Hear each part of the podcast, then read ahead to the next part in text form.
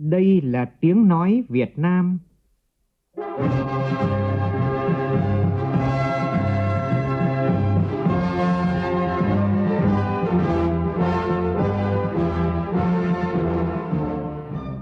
là tiếng nói Việt Nam, phát thanh từ Hà Nội, thủ đô nước Cộng hòa xã hội chủ nghĩa Việt Nam.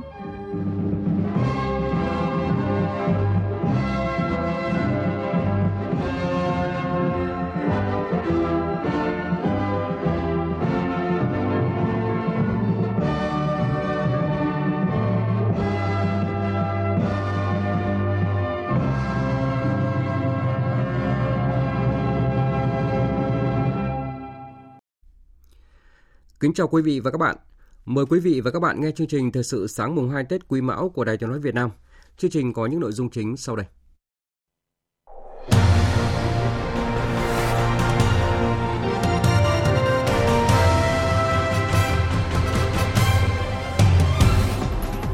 Văn hóa, nguồn nguồn lực to lớn quan trọng trong tổng thể sức mạnh nội sinh để phát triển đất nước nhanh và bền vững. Việt Nam tiếp tục được đánh giá là điểm đầu tư hấp dẫn của dòng vốn đầu tư trực tiếp nước ngoài và là lựa chọn chiến lược cho quá trình đa dạng hóa chuỗi cung ứng. Giá hàng hóa tiêu dùng thiết yếu trong dịp Tết Nguyên đán ổn định, không có biến động lớn. Trong phần tin quốc tế, Slovakia thất bại trong cuộc trưng cầu ý dân về việc sửa đổi hiến pháp để có thể tổ chức bầu cử sớm. Cựu phi hành gia người Mỹ Bu Andrin, người thứ hai đặt chân lên mặt trăng vào năm 1969, kết hôn ở tuổi 93.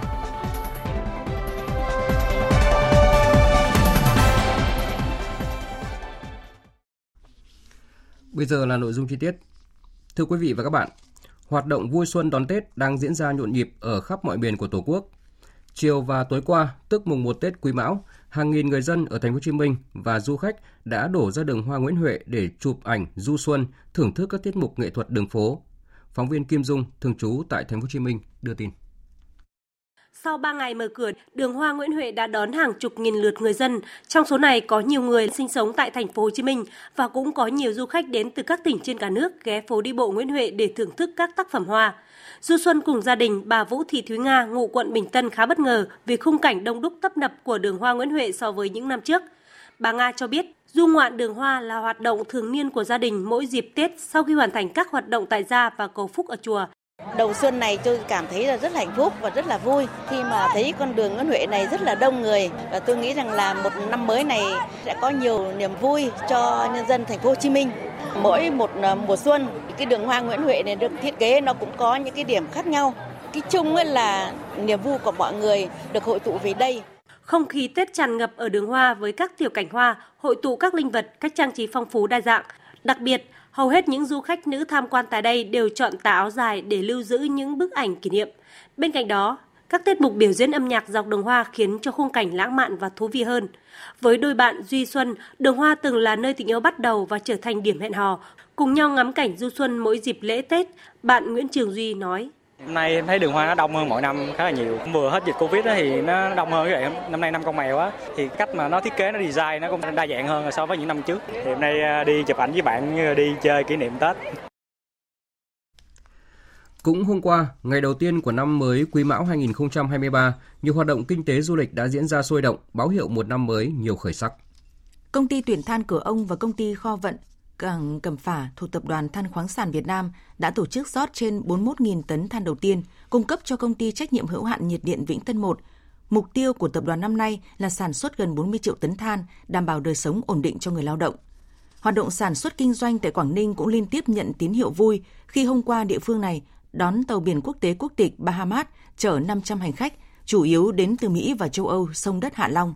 Với cảnh quan thiên nhiên tươi đẹp, nhiều sản phẩm du lịch dịch vụ hấp dẫn, Quảng Ninh được nhiều du khách quốc tế lựa chọn là điểm đến để khám phá và trải nghiệm.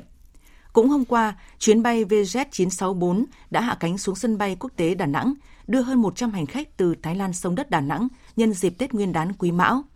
Trong dịp năm mới này, có gần 770 chuyến bay đến thành phố với hơn 98.000 lượt khách. Sau thời gian không được tổ chức để đảm bảo công tác phòng chống dịch bệnh, năm Quý Mão này, lễ hội Chùa Hương, lễ hội lớn nhất trong năm sẽ chính thức khai hội từ ngày 27 tháng 1 và kéo dài đến hết ngày 23 tháng 4, tức từ mùng 6 tháng Giêng đến mùng 4 tháng 3 âm lịch. Trao đổi với phóng viên Đài Tiếng nói Việt Nam, Ông Nguyễn Bá Hiền, trưởng ban quản lý khu di tích thắng cảnh Chùa Hương cho biết, lễ hội Chùa Hương năm nay sẽ chuyển đổi hình thức bán vé tham quan truyền thống sang mô hình vé điện tử, đồng thời hoàn thiện lắp đặt hệ thống kiểm soát vé qua mã vạch QR code thay vì kiểm soát thủ công. Điểm nổi bật của lễ hội Chùa Hương năm 2023 là ban tổ chức đổi mới hình thức bán vé tham quan và dịch vụ thuyền đò từ hình thức bán vé truyền thống sang mô hình bán vé điện tử, sắp xếp lại các điểm bán vé đảm bảo phù hợp, thông thoáng, tạo điều kiện thuận lợi cho du khách về tham quan chảy hội. Thứ hai là vận hành thí điểm mô hình chạy xe điện tại các điểm bến bãi xe để phục vụ du khách được thuận tiện, văn minh. Đồng thời chúng tôi cũng khuyến cáo đến du khách về tham quan thắng cảnh cần chủ động về việc phòng chống dịch bệnh COVID-19 theo khuyến cáo của ngành y tế và chung tay giữ gìn môi trường ứng xử văn minh lịch sự. Thưa quý vị và các bạn, nói đến văn hóa là nói đến những gì tinh hoa, tinh túy nhất được trưng cất, kết tinh, khuôn đúc thành những giá trị tốt đẹp, cao thượng, đặc sắc nhất, rất nhân văn, nhân ái và tiến bộ. Việt Nam là một đất nước có mấy nghìn năm lịch sử, trải qua không biết bao nhiêu biến đổi, thăng trầm do thiên tai và con người gây ra, đã tích lũy, tạo ra và phát huy được nhiều giá trị, bản sắc văn hóa riêng của dân tộc, làm nên hồn cốt của dân tộc Việt Nam. Kế thừa và phát huy truyền thống tốt đẹp của dân tộc, Đảng ta và Bác Hồ luôn xác định văn hóa là một thành tố quan trọng để xây dựng Việt Nam ngày càng phát triển cường thịnh nhưng vẫn giữ được bản sắc dân tộc. Bài viết của phóng viên Đại Hoa đề cập nội dung này. Ngay từ năm 1943, bản đề cương về văn hóa Việt Nam đã khẳng định vai trò vị trí của văn hóa là một trong ba mặt trận chính trị, kinh tế, văn hóa, là sức mạnh nội sinh, nền tảng tinh thần của xã hội. Giáo sư Phong Lê, nguyên viện trưởng Viện Văn học, Viện Hàn Lâm, Khoa học Xã hội Việt Nam, phân tích. Trong đề cương văn hóa năm 43 của Đảng nói chúng ta phải cần quan tâm là chính trị, kinh tế và văn hóa. Đây là ba lĩnh vực người Cộng sản Việt Nam vững trong đề cương văn hóa 43 có giới thuyết về văn hóa là tư tưởng, học thuật và nghệ thuật, tức là nó gắn với việc trí thức là cái chính phủ lâm thời đầu tiên của bác tập hợp được tất cả cái đội ngũ trí thức Việt Nam. Đến Hội nghị Văn hóa Toàn quốc năm 2021, Tổng bí thư Nguyễn Phú Trọng chủ trì và có bài phát biểu quan trọng, đã nêu rõ quan điểm Đảng luôn coi trọng vai trò của văn hóa, bởi văn hóa là hồn cốt, bản sắc của dân tộc. Văn hóa còn thì dân tộc còn nguyên Phó Chủ tịch Hội đồng Lý luận Trung ương, giáo sư tiến sĩ Vũ Văn Hiền cho rằng Bài phát biểu rất quan trọng của Tổng Bí thư Nguyễn Phú Trọng chỉ rõ quan điểm ngày càng phát triển và nhận thức ngày càng rõ hơn, sâu hơn về văn hóa của Đảng ta. Cái việc mà phát triển văn hóa phải có những điều kiện sáng tạo, đột phá để mà đưa đất nước tiến lên, nhất là trong cái điều kiện hội nhập quốc tế và cái vị thế vai trò của đất nước như hiện nay. Để văn hóa thực sự trở thành nguồn lực, động lực nội sinh cho phát triển bền vững thì phải gắn với con người. Con người sáng tạo ra giá trị văn hóa và các giá trị văn hóa tạo nên bởi hồn cốt nhân cách con người. Giáo sư Trần Văn Bính, nguyên viện trưởng Viện Văn hóa Phát triển, Học viện Chính trị Quốc gia Hồ Chí Minh nhấn mạnh. Văn hóa với con người gắn chặt với nhau như hai trang của một tờ giấy vậy. Việc tách một trong hai trang tờ giấy ra có thể làm xé rách cả một tờ giấy. Văn hóa đối với con người cũng vậy nếu tách văn hóa ra khỏi con người sẽ hủy diệt văn hóa, mà tách con người khỏi văn hóa sẽ hủy diệt con người. Cho nên vấn đề đặt văn hóa trong giá trị tương quan với con người là cực kỳ quan trọng. Để văn hóa trở thành nguồn lực, càng phải thấm nhuần sâu sắc quan điểm. Văn hóa không chỉ là lĩnh vực thuộc hoạt động phạm vi quản lý của ngành văn hóa, mà theo giáo sư Nguyễn Lân Dũng, Đại học Quốc gia Hà Nội, thì điều quan trọng là mỗi người phải sống cuộc sống có văn hóa. Văn hóa là nền tảng để đưa đất nước phát triển một cách lành mạnh, văn minh, tiến bộ, phát huy được cái truyền thống văn hóa của dân tộc. Một dân tộc có văn hóa là một dân tộc tiến bộ, xã hội đó tốt đẹp, bình đẳng tiến bộ. Cho nên tôi rất hy vọng các ngành phải nghiên cứu các văn kiện của Đảng về văn hóa và từ đó trong từng lĩnh vực của mình làm sao sống có văn hóa, hoạt động có văn hóa, đất nước có văn hóa, làm cho chúng ta sống một cuộc sống có văn hóa xây dựng văn hóa đạo đức cán bộ đảng viên, nêu cao tinh thần gương mẫu, thường xuyên rèn luyện đạo đức lối sống, bản lĩnh chính trị, ý thức trách nhiệm, tính tiền phong gương mẫu. Đó là cách để mỗi cán bộ đảng viên không chỉ tự hoàn thiện mình mà còn góp phần xây dựng đảng trong sạch, vững mạnh. Tiến sĩ Nghiêm Vũ Khải, đại biểu Quốc hội khóa 14, phân tích chống tham nhũng. Chính là văn hóa lòng tự trọng và nhân phẩm ấy. những cái giá trị mà con người nhất là đảng viên và những người có chức có quyền theo đuổi ấy, cái giá trị cao quý của lối sống ấy, của văn hóa ấy, sẽ ngăn ngừa không tham nhũng. Mà chính trong những lúc mà khó khăn nhất ấy, nhiều cái tấm gương giữ cả một khối tài sản của đất nước của bộ đội nhưng không có tơ hào một tí nào. Thì đấy là đạo đức là văn minh là văn hóa sản phẩm văn hóa không phải có trong ngày một ngày hai mà là quá trình lâu dài bền bỉ liên tục đòi hỏi sự quyết liệt và nỗ lực nhiều hơn nữa có như vậy mới hiện thực những nội dung được Hội nghị Văn hóa Toàn quốc xác lập và định hình, góp phần hiện thực hóa mục tiêu khát vọng phát triển đất nước, phồn vinh và hạnh phúc. Chương trình thời sự sáng nay tiếp tục với các nội dung đáng chú ý khác. Bộ Tài chính vừa có văn bản báo cáo nhanh về tình hình giá cả thị trường Tết Nguyên đán Quý Mão 2023. Theo đó thì về cơ bản, giá hàng hóa tiêu dùng thiết yếu tương đối ổn định. Một số mặt hàng tăng giá nhẹ tập trung ở các mặt hàng phục vụ nhu cầu thờ cúng và tiêu dùng trong dịp Tết như là rau củ quả, trái cây và một số mặt hàng thủy hải sản. Theo Bộ Tài chính, hầu hết các chợ và siêu thị, trung tâm thương mại trên cả nước đều đóng cửa. Riêng tại các thành phố lớn, một số trung tâm thương mại lớn như Elmon, Gigamon, một số cửa hàng tiện lợi vẫn mở cửa phục vụ nhu cầu ăn uống và giải trí của người dân. Giá cả vẫn ổn định, một vài mặt hàng tăng giá nhẹ so với ngày thường như rau củ quả, trái cây, một số mặt hàng thủy hải sản. Dự báo, giá cả hàng hóa tiêu dùng thiết yếu trong ngày hôm nay mùng 2 Tết không có sự biến động bất thường do nhu cầu mua sắm ngày đầu năm ít hơn, người dân đa phần đã mua sắm dự trữ đầy đủ trước Tết. Tại một số tỉnh thành phố lớn, nhiều hoạt động và các điểm vui chơi dự kiến mở cửa sẽ thu hút một lượng khách đến tham quan vui chơi giải trí trong những ngày sắp tới. Do vậy, giá các dịch vụ như trông giữ xe, ăn uống thường tăng so với ngày bình thường. Riêng đối với một số mặt hàng thực phẩm tươi sống như cá, thịt bò, rau xanh, dự báo có thể tăng nhẹ trong những ngày tới. Vì vậy, Bộ Tài chính đề nghị các bộ ngành địa phương tiếp tục theo dõi sát diễn biến cung cầu, giá cả thị trường các mặt hàng thuộc lĩnh vực quản lý, nhất là các mặt hàng thiết yếu, những mặt hàng có biến động tăng giá cao trên địa bàn để chủ động phương án, bảo đảm cân đối lượng hàng hóa đáp ứng nhu cầu tiêu dùng của nhân dân, ổn định thị trường, không để xảy ra tình trạng thiếu hàng, gián đoạn nguồn hàng gây tăng giá đột biến. Năm nay, Bộ Lao động Thương binh và Xã hội sẽ triển khai các giải pháp để phát triển thị trường lao động linh hoạt, đồng bộ và hiện đại. Cùng với đó là xây dựng một hệ thống chính sách an sinh xã hội toàn diện, bao trùm và bền vững, phân đấu đạt cao nhất các chỉ tiêu về lao động, việc làm, giảm nghèo mà Quốc hội và Chính phủ giao. Ông Đào Ngọc Dung, Bộ trưởng Bộ Lao động Thương binh và Xã hội cho biết. Năm 2023, ngành phải nỗ lực tham mưu cho Chính phủ, Thủ tướng Chính phủ để trình Ban chấp hành Trung ương ban hành nghị quyết về chính sách xã hội giai đoạn 2023-2035 và tầm nhìn 2045 với mục tiêu phát triển chính sách toàn diện, bền vững, hiện đại. Về lâu dài, chúng ta phải xây dựng và hình thành từng bước thị trường lao động linh hoạt, đồng bộ hiện đại, thúc đẩy tăng năng suất lao động từ nền tảng lực lượng nhân lực khoa học công nghệ, nâng cao khả năng cạnh tranh quốc gia. Theo đánh giá của Ngân hàng Phát triển châu Á ADB và Ngân hàng Thế giới WB, năm nay kinh tế thế giới được dự báo sẽ tiếp tục khó khăn Tuy vậy, so với mặt bằng chung, Việt Nam vẫn là điểm đầu tư hấp dẫn của dòng vốn đầu tư trực tiếp nước ngoài FDI và là lựa chọn chiến lược cho quá trình đa dạng hóa chuỗi cung ứng của các nhà đầu tư. Vấn đề là làm thế nào để thu hút và giữ chân nguồn vốn đầu tư chất lượng cao. Việc chuyển đổi các khu công nghiệp hiện hữu sang mô hình bền vững hơn trong những năm tới là yêu cầu đặt ra.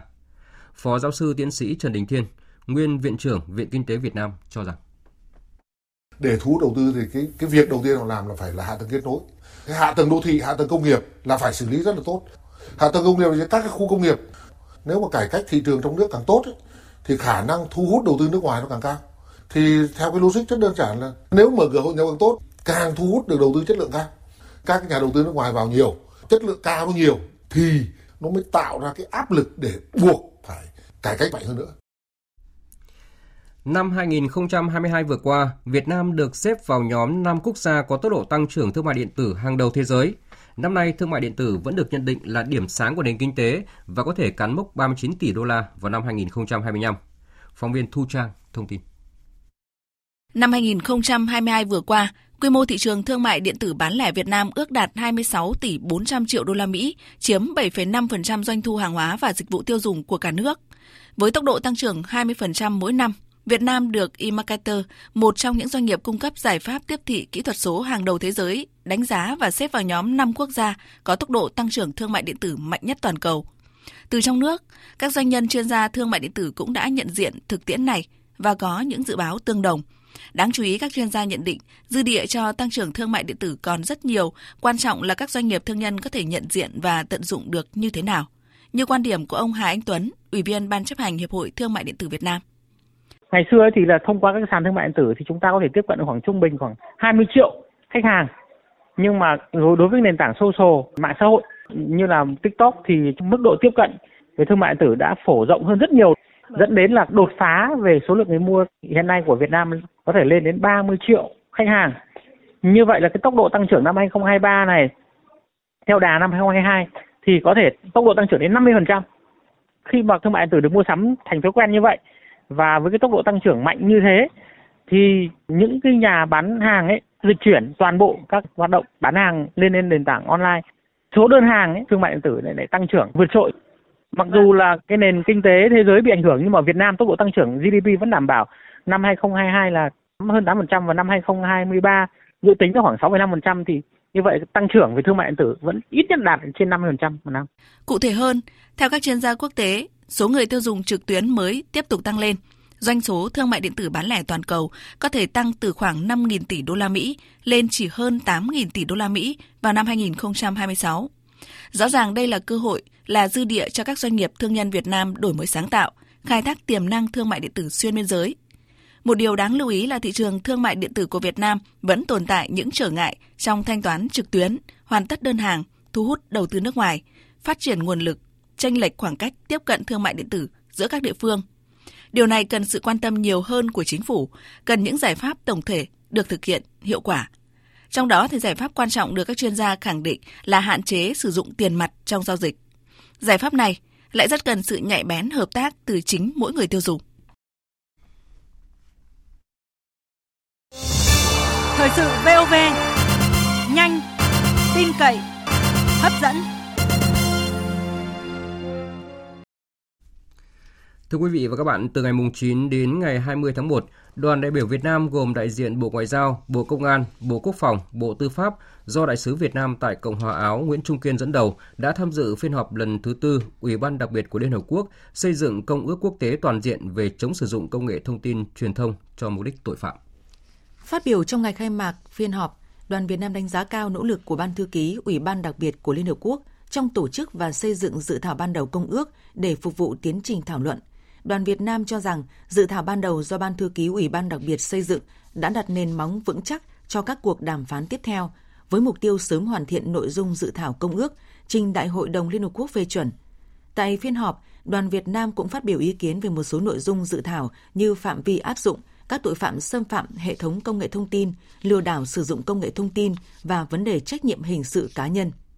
Trước đó, trong ba phiên họp tổ chức vào năm ngoái, Ủy ban đặc biệt của Liên Hợp Quốc đã thống nhất lộ trình đàm phán, đồng thời xác định được các cấu phần và nội dung cơ bản của công ước tương lai. Từ năm nay, các nước bắt đầu thương lượng nội dung cụ thể từng điều khoản của dự thảo công ước. Dự thảo cuối cùng của công ước dự kiến được hoàn thiện vào cuối năm nay và sẽ trình Đại hội đồng Liên Hợp Quốc thông qua trong kỳ họp vào năm 2024. Truyền thông Thái Lan dẫn nguồn tin an ninh cho biết Thủ tướng Malaysia Anwar Ibrahim sẽ có chuyến thăm Thái Lan vào ngày 10 tháng 2 tới, với mong muốn là tìm kiếm giải pháp cho tình hình bất ổn tại khu vực cực nam của Thái Lan giáp với Malaysia. Phóng viên Đài tiếng nói Việt Nam thường trú tại Thái Lan thông tin. Thủ tướng Anwar dự kiến sẽ có cuộc gặp Thủ tướng Thái Lan Prayut chan o và Phó Thủ tướng Prawit Wongsuwan để thảo luận các vấn đề hợp tác an ninh trong khuôn khổ chuyến thăm sắp tới – Thủ tướng Anwar mới đây đã chỉ định cựu tướng quân đội Malaysia Zulkifli bin Zainan Abidin giữ trọng trách hỗ trợ tiến trình đàm phán hòa bình giữa chính phủ Thái Lan và phong trào ly khai mặt trận cách mạng dân tộc BRN tại khu vực cực Nam Thái Lan. Ông Zulkifli sẽ có chuyến thăm và làm việc tại Thái Lan trước thềm chuyến công du của Thủ tướng Anwar. Tình hình an ninh trật tự ở ba tỉnh cực Nam Thái Lan gồm Yala, Pattani và Narathiwat vẫn thường xuyên diễn biến phức tạp các nhóm phiến quân Hồi giáo ly khai ở khu vực này liên tục gây ra các vụ bạo lực khiến hàng nghìn người thiệt mạng và hơn chục nghìn người bị thương. Theo hãng tin Kyodo, Thủ tướng Nhật Bản Fumio Kishida đã đề cập đến khả năng giải tán Hạ viện và một cuộc tổng tuyển cử có thể được tổ chức trước khi nhiệm kỳ nắm giữ chức chủ tịch Đảng Dân Chủ Tự do cầm quyền của ông kết thúc vào tháng 9 năm 2024. Phát biểu trong một chương trình truyền hình phát sóng ngày hôm qua, Thủ tướng Nhật Bản đã bày tỏ ủng hộ quan điểm cho rằng ông chỉ nên bắt đầu nhiệm kỳ thứ hai sau khi giành được sự tín nhiệm của người dân trong cuộc bầu cử Hạ viện đối với những chính sách của ông, trong đó có việc tăng thuế để tài trợ cho chi tiêu quốc phòng tăng cao. Theo hiến pháp của Nhật Bản, Thủ tướng là người quyết định cuối cùng về việc giải tán Hạ viện. Nếu Thủ tướng Fumio Kishida không giải tán Hạ viện, nhiệm kỳ 4 năm của các hạ nghị sĩ đương nhiệm sẽ kết thúc vào tháng 10 năm 2025. Cuộc trưng cầu ý dân ở Slovakia diễn ra hôm qua về việc sửa đổi hiến pháp để có thể tổ chức bầu cử sớm đã không đạt được kết quả vì tỷ lệ cử tri đi bỏ phiếu quá thấp. Tin của phóng viên Hải Đăng, thường trú tại Cộng hòa Séc theo dõi khu vực Đông Âu. Theo Ủy ban bầu cử quốc gia Slovakia, tỷ lệ cử tri đi bầu cho việc sửa đổi hiến pháp lần này rất thấp, chỉ đạt 27,25%, trong khi theo quy định, để được thông qua cần tối thiểu sự tham gia của hơn 50% cử tri. Tổng thống Slovakia Zuzana Chaputova cho biết, bà muốn tổ chức các cuộc bầu cử nhanh chóng trong nửa đầu năm nay khi cuộc khủng hoảng chính trị đang diễn biến ngày càng phức tạp ở Slovakia. Tổng thống Slovakia khẳng định nếu chính phủ tạm thời không thể thực hiện các nhiệm vụ, chức năng của mình cho đến khi có thể tổ chức bầu cử sớm, thì bà sẵn sàng bãi nhiệm và tìm người thay thế. Sau 3 năm gián đoạn vì đại dịch COVID-19, hôm qua Indonesia đã đón chuyến bay đầu tiên chở du khách Trung Quốc đến đảo nghỉ dưỡng Bali. Đây là tín hiệu cho thấy ngành du lịch Indonesia đang dần hồi phục và dự báo sẽ tăng trưởng cao trong năm nay. Tổng hợp của biên tập viên Trần Nga. Đối với nhiều du khách Trung Quốc, đây là lần đầu tiên họ ra nước ngoài. Trong 3 năm chúng tôi không thể đi ra ngoài, nhưng bây giờ chúng tôi có thể làm điều đó và điểm dừng chân đầu tiên ở châu Á mà tôi đến là Indonesia.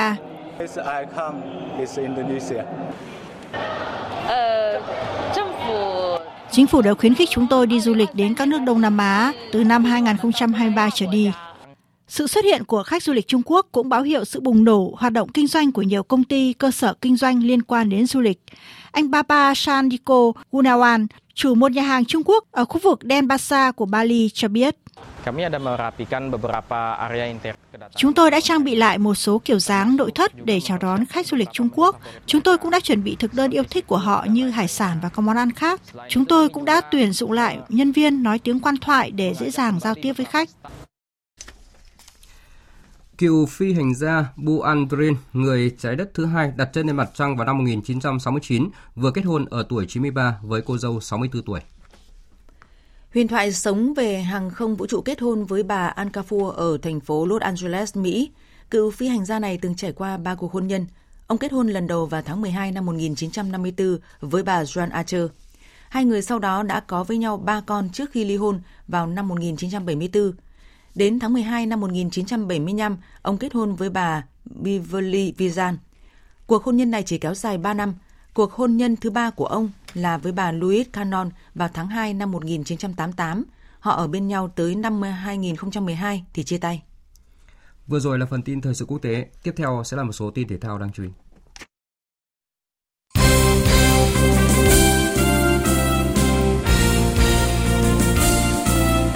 Thưa quý vị và các bạn, trận đấu tâm điểm của vòng 20 giải bóng đá ngoài hạng Anh giữa đội chủ nhà Arsenal và đội khách Manchester United diễn ra dạng sáng nay đã kết thúc với phần thắng 3-2 nghiêng về phía đội chủ sân Emirates. Thắng ở vòng này, Arsenal tiếp tục duy trì vị trí dẫn đầu bảng xếp hạng với 50 điểm sau 19 trận giao đấu. Ở trận đấu trước đó thì ba bàn thắng của Erling Haaland đã giúp cho đội chủ sân Etihad vượt qua Wolverhampton với tỷ số 3-0 để tiếp tục duy trì vị trí thứ hai. Chuyển sang tin về giải quần vợt australia mở rộng, Lần đầu tiên kể từ năm 1968, bốn tay vợt hạt giống hàng đầu ở cả nội dung đơn nam và đơn nữ đều bị loại trước vòng tứ kết. Ở nội dung đơn nam, tay vợt hạt giống số 1 là Iga Swiatek đã phải dừng cuộc chơi khi để thua 0-2 trước tay vợt Elena Rybakina ở vòng 4. Trước đó, hạt giống số 2 là On Jabber để thua 1-2 trước tay vợt hạng 64 thế giới Vondrosova ở vòng 2. Trong khi đó, tay vợt hạt giống số 1 và là đương kim vô địch nội dung đơn nam là Rafael Nadal để thua 0-3 trước Mackenzie McDonald. Tương tự tay vợt hạt giống số 2 là Casper để thua 1-3 trước Jensen Brogby. Hiện giải chỉ còn 3 trong số 10 tay vợt hạt giống hàng đầu đơn nữ đi tiếp vào tứ kết, gồm Jessica Bekula, Carolina Garcia và Arina Sabalenka. Ở nội dung của nam, chỉ còn 5 trong số 10 hạt giống còn thi đấu tiếp, trong khi Nadal, Ruth, Andriy Rublev Daniel Medvedev và Taylor Fritz đều đã bị loại. Dự báo thời tiết Bắc Bộ và khu vực Hà Nội nhiều mây, đêm và sáng sớm có mưa nhỏ, mưa phùn và sương mù, sau có mưa vài nơi, chiều hừng nắng nhẹ, gió nhẹ, đêm và sáng sớm trời rét, nhiệt độ từ 15 đến 24 độ, vùng núi có nơi dưới 15 độ. Khu vực từ Thanh Hóa đến Thừa Thiên Huế nhiều mây có mưa nhỏ vài nơi, sáng sớm có sương mù và sương mù nhẹ, trưa chiều giảm mây trời nắng gió nhẹ, đêm và sáng sớm trời rét, nhiệt độ từ 18 đến 25 độ. Khu vực từ Đà Nẵng đến Bình Thuận, phía Bắc nhiều mây có mưa vài nơi, trưa chiều giảm mây trời nắng, phía Nam có mây, đêm không mưa, ngày nắng, gió Bắc đến Đông Bắc cấp 2, cấp 3, phía Bắc đêm và sáng sớm trời lạnh, nhiệt độ từ 20 đến 31 độ. Tây Nguyên và Nam Bộ có mây, chiều tối và đêm có mưa rào và rông vài nơi, ngày nắng, gió Đông Bắc cấp 2, cấp 3, nhiệt độ từ 17 đến 30 độ. Tiếp theo là dự báo thời tiết biển. Vịnh Bắc Bộ không mưa, sáng sớm có sương mù và sương mù nhẹ, tầm nhìn xa trên 10 km, giảm xuống dưới 1 km trong sương mù, gió nhẹ. Vùng biển từ Quảng Trị đến Quảng Ngãi không mưa, tầm nhìn xa trên 10 km, gió Đông Bắc cấp 3, cấp 4. Vùng biển từ Bình Định đến Ninh Thuận, vùng biển từ Bình Thuận đến Cà Mau, vùng biển từ Cà Mau đến Kiên Giang có mưa vài nơi, tầm nhìn xa trên 10 km, gió Đông Bắc cấp 4, cấp 5. Khu vực Bắc và giữa Biển Đông có mưa rào vài nơi, tầm nhìn xa trên 10 km, gió Đông Bắc cấp 4, cấp 5. Khu vực Nam Biển Đông, khu vực quần đảo Trường Sa, tỉnh Khánh Hòa có mưa rào dài rác và có nơi có rông. Trong mưa rông có khả năng xảy ra lốc xoáy và gió giật mạnh. Tầm nhìn xa trên 10 km, giảm xuống từ 4 đến 10 km trong mưa, gió Đông Bắc cấp 4, cấp 5. Khu vực quần đảo Hoàng Sa thuộc thành phố Đà Nẵng và Vịnh Thái Lan có mưa rào vài nơi, tầm nhìn xa trên 10 km, gió Đông Bắc cấp 4, cấp 5. Vừa rồi là những thông tin dự báo thời tiết ngày và đêm nay. Bây giờ chúng tôi tóm lược một số tin chính đã phát trong chương trình.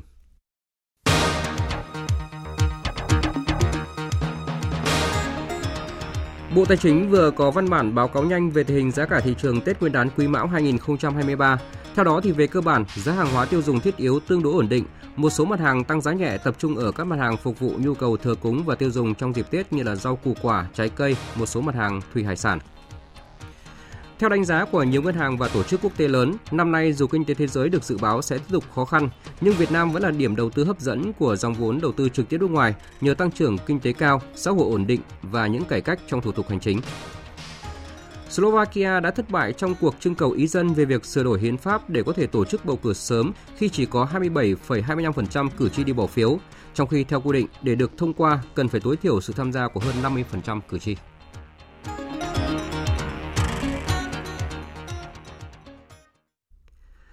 Phần tóm lược những tin chính vừa rồi đã kết thúc chương trình thời sự sáng mùng 2 Tết Quý Mão của Đài Tiếng nói Việt Nam. Chương trình do biên tập viên Nguyễn Cường biên soạn và thực hiện với sự tham gia của phát thanh viên Hồng Huệ và kỹ thuật viên Thanh Tùng. Chịu trách nhiệm nội dung Nguyễn Vũ Duy. Kính chào tạm biệt quý vị và các bạn.